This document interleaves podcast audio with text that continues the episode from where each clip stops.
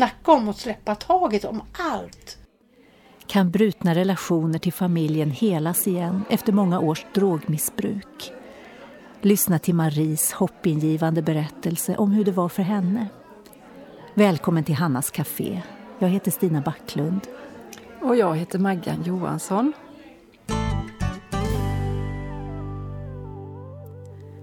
Har du sett fotografiet av Marie och hennes man där de går upp för en trappa tillsammans med barnbarnen? Mm, du menar bilden där alla håller varandras händer? Ja, och under bilden står det Vi är Kent och Marie. Det är ingen hemlighet att vi gått igenom mycket svårt. Befrielsen började med en bön i ett fängelse 1992. Här vandrar vi med fyra barnbarn som aldrig sett oss påverkade. Ja, det är en härlig bild. Vi ska strax få lyssna till Marie som berättar om hur relationerna till både föräldrar och barn bröts. Men när allt verkade totalt hopplöst skedde en fantastisk förändring. Det finns en som säger till oss människor att han vill ge oss en framtid och ett hopp. Marie mötte honom och det kan du också få göra. Nu lyssnar vi först till Blame it on my youth med Elise Einarsdotter och Olle Steinholtz.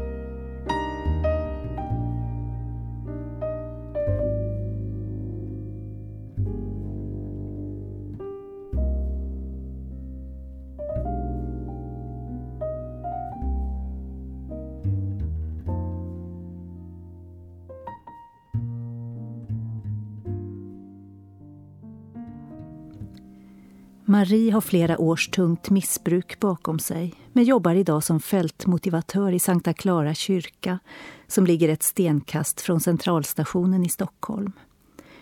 Hon hjälper andra kvinnor som befinner sig i samma situation som hon befann sig i tidigare. Marie har erfarenheter av kriminalitet, prostitution och hemlöshet.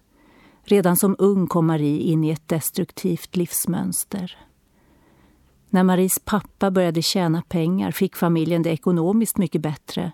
Men det kom också in mer alkohol i familjen och det slutade med en katastrof. En dag när föräldrarna var berusade ropade Maries mamma att hon skulle komma ner till vardagsrummet. Då säger hon så här i sin fylla, det där sa hon så pekar hon på pappa då, är inte din pappa. Utan han adopterar mig, dig och och jag älskar dig mycket mer än vad han gör. Och så var det där. Alltså jag bara, alltså det kändes precis som hela jag försvann. Hela mitt innehåll försvann. Jag kände mig så oälskad. Så utanför. Så otroligt, alltså den känslan, jag kan känna den fortfarande ibland fast Jesus har hela mig. Den här äh, övergivenheten, den här att bara få veta det. Och det var faktiskt inte min riktiga pappa. De här adoptivpapperna kom fram och han hade adopterat mig. Då rasade Maries värld samman. Hon började missköta skolan och ganska snart tog drogerna ett järngrepp om Maries liv. När jag var 16, då var jag sprutnarkoman och sålde min kropp på Malmskillnadsgatan. Så fort gick det. Det blev in och ut på avgiftningar och olika behandlingshem. Marie födde två barn i missbruk. Livet var fullständigt kaotiskt och hon kände sig övergiven. Till slut kom polisen och de sociala myndigheterna för att hämta barnen. Hon förlorade inte bara barnen utan även sin bostad. Jag skrek. Barnen skrek. De skrek. Alltså jag hör bara hur folk skriker. Tänk dig den där... Alltså barnen, jag ser ju då, jag ser det när jag blundar. Man har ju minnen i livet och blundar man så ser man ju saker. Alla mina övergrepp, allt jag varit med om, det kan jag se. Fast det känns inte lika mycket. Men det finns där. Med samma känsla ungefär. Vad har jag gjort mina barn? Övergivenheten, all den här skammen, all den här kom ju till mig som ett... Alltså jag bara, jag bara avskydde mig själv. Jag bara, så att jag började knarka ännu mer. Marie berättar hur hon flyttade in och ut hos olika män, satt i fängelse, bodde i soprum. Det blev mycket misshandel och till slut orkade hon inte mer. Jag levde för att överleva. Jag hade ingenting kvar. Det var bara ett skal som gick omkring liksom. Och hade en sån skuld och skamkänsla. En sån att du är inte bättre värd och du är ingenting värd. Och jag knäppte mina händer. Det var det jag använde Gud till. Hjälp mig att dö för nu orkar inte jag längre. Men jag vaknade varenda gång. Jag vaknade varenda gång och var så arg på att jag, för jag orkade inte leva. Marie träffade Kent som hade en tung kriminell bakgrund. Och vi brukar säga det, det var ingen annan som ville ha oss utan det var vi som fann varandra.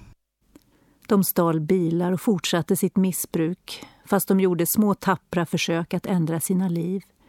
Men ingenting hjälpte och Maries man fick ett och ett halvt års fängelse. På fängelset träffade Kent en präst som ville be för honom. Och så bad hon då, jag kan ju inte se vad vad som har hänt där. Men vad han har berättat så är det ju någonting. Hon ber ju att så mycket gott för honom. Att jag ska komma tillbaka till livet. Att han hade en dotter eh, någonstans och att hon ska få tillbaka sin pappa och allt det här. Att han ska få ett liv. Så han faller ju i gråt. Den här tuffa killen faller ju i gråt och förstår inte riktigt vad som har hänt. Och sen på morgonen istället för att gå ner till träningssalen så ställer han sig framför spegeln och känner att det är någonting som har hänt och kan inte ta på det. Men han känner sig annorlunda. Så det slutar med att han konfirmerar sig inne på kåken.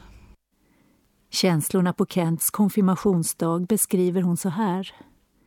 Och jag är med där i Mörke kyrka och skäms och tänker oj, oj hur ska detta sluta? Jag tyckte att det där var lite obehagligt, tyckte jag. Jag blev nästan skraj. Kent såg till att Marie fick kontakt med socialen och hon fick hjälp med att byta lägenhet. Så att en dag säger Kent till mig så Marie, du måste knäppa dina händer och försöka be du också. Och jag bara tänker, sägs, men hur ska det gå? Hur ska det gå? Jag hade ju knäppt mina händer och bett att jag inte skulle överleva, jag skulle dö liksom. Och jag tänkte, jag törs inte. Men en dag så gör jag ju det. Och knäpper mina händer och säger Jesus finns det så, så hjälp mig. Och jag har inte behövt tagit en drog sedan dess. När Marie hade varit fri från drogerna i tre månader gick hon och Kent igenom en tolvstegsbehandling. Det fanns mycket som behövde bearbetas och de behövde lära sig att tänka på ett nytt sätt. Men i början var det inte lätt och Marie förnekade varför hon överhuvudtaget var där. Men efter ett tag så rämnade fasaden och allt bara välde ut. Marie kommer ihåg hur hon sökte sig till ett litet kapell som fanns på området. Så där uppe fanns ett kapell också som kapellet kallar vi det för, för det var en jordkällare som var omgjort till ett kapell. Det luktade jord, det var ganska lågt i tak. Jag kände, mig, jag kände mig så trygg när jag satt där. Och där satt jag och grät. Och jag grät och jag grät. Jag grät. satt kvällar ut och alltså, vid, alltid vid min lediga tid så satt jag där. Och då fick jag ju liksom, fast jag inte visste då, att den här ah, helande processen började ju. Steg för steg började livet förändras. Tron på Gud förvandlade Marie och Kents liv och hon berättar hur hon efter alla år till slut fick kontakt med sina döttrar. Och jag fick hjälp med att ta reda på vad döttrarna var. Och sådana saker så att vi började få kontakt. Då var hon 20 år, den äldsta. Och den andra som var två år yngre då, hon var inte så jätteförtjust i att jag hade börjat höra av mig. Hon var ju livrädd. För hon var ju tre år bara. Hennes kropp minns, men hon vet ju att hon har en annan mamma, men hon har inte så mycket minnen som hon som var fem hade. Hon hade ju jättemycket minnen. Hon var jättearg, jätte, hade ju miljoner frågor som hon har tänkt på. Hon trodde jag var död. Hon trodde, alltså allting så. Sen helt plötsligt så hör jag av mig så det var jättesvårt. Så då fick jag ett brev att vi kan ju börja brevskriva så att vi kan lära känna varandra igen. Och jag blev ju överlycklig. Så när jag hade ett års nykterhet då fick jag träffa min dotter äldsta för första gången. Efter alla år. Och när vi såg varandra, alltså det var ju precis som att vi började gråta. Alltså, åren hade ju bara försvunnit för det var ju ändå mamma. Det är ju det här, fast det var ju tusen frågor. Miljoner frågor. Hon var ju hur arg som helst. Och hur kunde du? Ja, men det här. Och då var hon ju själv gravid också. Så hon skulle ju själv bli mamma i allt det här. Hon fick barn och, och sen den andra dottern, vi började också så här, höra av oss. De första åren, alltså tre, fyra åren, det var jättesvårt med kontakten. Men jag, jag stod kvar i det där. Fast de inte litade på mig, de hade jättesvårt. Och så stod jag kvar i det där. Allting och det det var jättesorgligt. Och min mamma då hon söp och brorsorna tyckte det var jättekul att jag hade blivit nykter igen och vi började umgås. Och de hade egna familjer. Och, men alltså det är många år som inte jag ens... De inte, visste inte ens var jag var eller var jag fanns eller vad jag gjorde eller om jag var död. Men de har inte fått något papper om att jag var död. Men att jag överhuvudtaget levde. Marie hade försonats med sin pappa strax innan han dog. När hon var fri från sina droger fick hon kontakt med sin mamma igen. Du ska få höra om det längre fram i programmet. Det har gått många år sedan allt vände för Marie. Hur ser livet ut idag? Idag så har jag fyra barnbarn. Jag är lyckligt gift med Kent fortfarande och vi har ju gått igenom vårat. Vi älskar Jesus och vi har klivit bort ifrån talstegsprogrammet. Nu följer vi bara Jesus. Så, för att vi tycker att han helar oss, han upprättar oss. Och jag behöver inte kalla mig för narkoman längre, för jag är inte det. Och sen är det jättebra tycker jag att, att börja med så, för man får ny gemenskap, man kan lära sig ja, ett nytt liv, ett nytt sätt att tänka och allt det här. Jag, jag, jag tycker det är jättebra. Men sen kanske man behöver gå vidare i livet och det gjorde vi. Så eh, mina flickor är ju båda kristna det har tagit tid men, men vi, har inte på, eh, vi har inte kastat på dem utan vi har ju bara funnits där.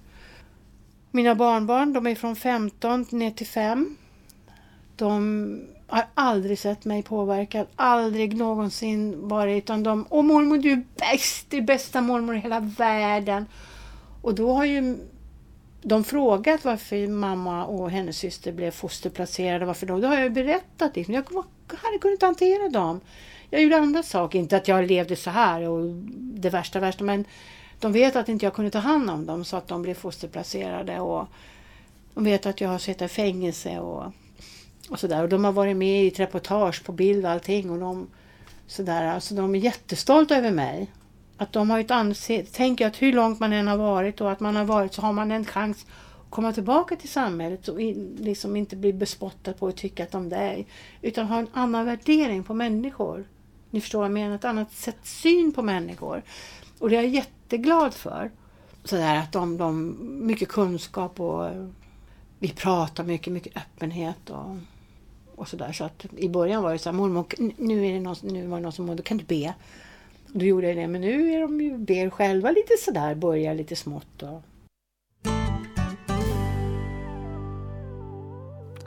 Det är fantastiskt att höra hur Maries relation till familjen blev återupprättad. Ja, och när Marie hade fattat sitt beslut om att leva ett nyktert liv stod hon kvar och väntade på att barnen förhoppningsvis skulle få förtroende för henne. Vi ska snart få höra mer om Maries förvandling till ett liv i frid och trygghet. Men vi lyssnar först till Från mörker till ljus med Manna.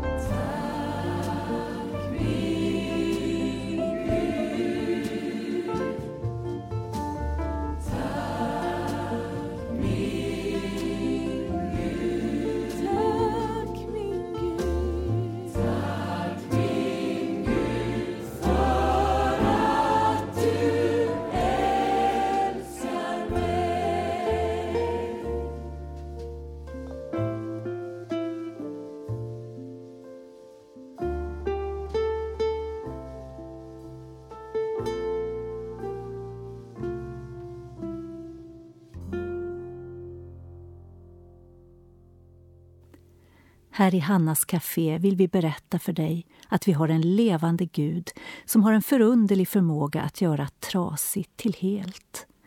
En Gud som i sin son Jesus visar vem han är. Som vet vad smärta och lidande innebär och som kan läka dina inre sår i sin kärlek. Han kan faktiskt använda dina nederlag och misslyckanden och ur dem låta något riktigt gott växa fram. Marie fick uppleva hur relationer i familjen som gått sönder och brutits sakta men säkert började helas. När jag hör henne berätta kommer jag att tänka på ett bibelord där det står Alltså, om någon är i Kristus är han en ny skapelse. Det gamla är förbi, se, det nya har kommit. Allt kommer från Gud som har försonat oss med sig själv genom Kristus och gett oss försoningens tjänst. Nu ska Marie få berätta om den sista tiden tillsammans med sin mamma. Men min mamma, hon insjuknade. Hon har varit död nu i två år. Då har hon varit borta. Och hon ehm, hade cancer. Hon var, blev jättesjuk sen. Så jag följde henne. Vi fick reda på det. Så det tog ett halvår bara innan hon dog. Och den här sista tiden, tre sista veckorna, eller fyra veckorna av hennes liv kan jag säga att det är de finaste veckorna i hela mitt liv tillsammans med min mamma. För att hon, alltså då syntes det vad hon var för en människa när allt det här kom bort, all alkohol, all det här onda, allt det här så kom ju hon fram. All bitterhet var borta. Alltså hon, hon hade ju sagt till mig, ja nu har det blivit sån där, alltså, din gloria lyser runt huvudet. Så där var hon mot mig liksom. Bara när hon var på fyllan och, och sådana saker. Jag kände alltså, ja jag håll på så då. Och sen så frågade hon mig hur det var att vara kristen. Hur det var. Så vi började prata om Jesus när hon låg där. Och eh, så hon tog emot Jesus i sitt hjärta. Jag fick föra henne till Jesus, eller Jesus tog emot henne alltså. Och vi tog nattvarden där uppe på sjukhuset hon och jag. Och hon tog det på största allvar. Och jag berättade för henne hur, hur var i himlen, där var som, jag kan inte säga vad som är, men jag fantisera om hur det skulle vara. Och hon, blev så, hon dog så lugnt hon, dog, hon, alltså hon var så lycklig. Trots att hon var så sjuk så var hon så lugn. Så när hon hade sin familj samlad de sista timmarna, och det var så vackert. Liksom. Fast det var det hemskaste i hela mitt liv att förlora min mamma. Jag kan ibland bara gråta, jag saknar henne jättemycket. Ja, jättemycket. Det är hemskt alltså. Men, men den tiden var så vacker med min mamma. Där fick vi också föra samman alltså. Först med pappa, sen mamma och... Så att vi har ju kommit samman ganska mycket då. då. Maries ögon lyser när hon berättar om sitt inre helande. Något som fick betyda mycket var en alfakurs som hjälpte henne på många sätt. Där fick hon svar på många frågor om tron men allra viktigast var det som hände på djupet inom henne själv. Och var vi på sån här alfahelg. På varenda gudstjänst, alltså, jag grät bara. Jag var så ledsen inombords. Jag kunde inte förstå, men är jag så ledsen för? Jag grät alltid. Jag hade väl antagligen så mycket som jag inte visste om. Mycket sår som jag inte ens orkat ta upp. Marie pratade med prästen som var med. Han lyssnade och de fick be tillsammans. Där fick hon uppleva Guds ingripande på ett påtagligt sätt. Smärtsamma sår började läkas och hon fick också berätta om sin skuld, det hon hade i bagaget och som hon själv bar ansvar för. Och sen så säger han att du förlåter förlåten och när jag hör det att förlåt förlåten så ber han för mig. Så jag börjar skratta. Jag fick en sån befrielse och han började också skratta. Vi satt bara och skrattade. Jag var så lycklig. Alltså, det var, alltså den känslan den går inte att beskriva. Så när jag skulle gå ut ur rummet så tar jag i handtaget och handtaget lossnar. Snacka om att släppa taget om allt.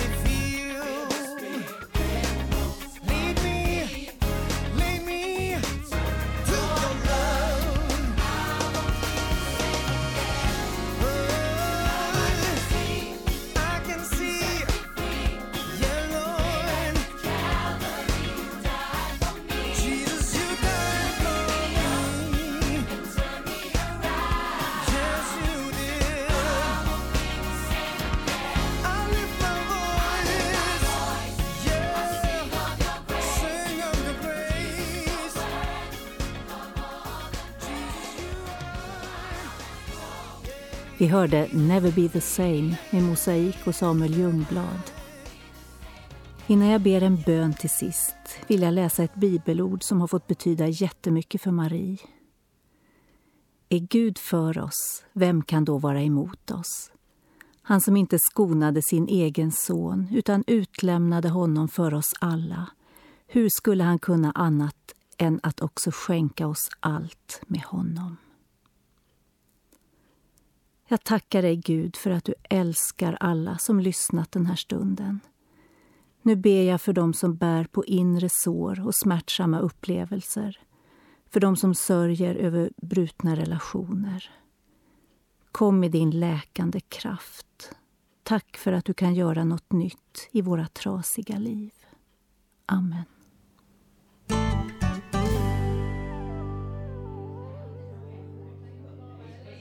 Skriv gärna till oss. Adressen kommer snart. Vi hörs. Ta väl hand om dig.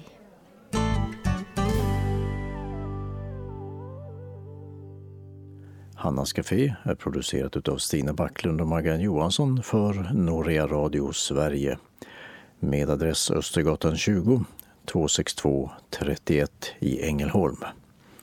Mailadress ph norearadio.se och webbadress www.hannascafé.se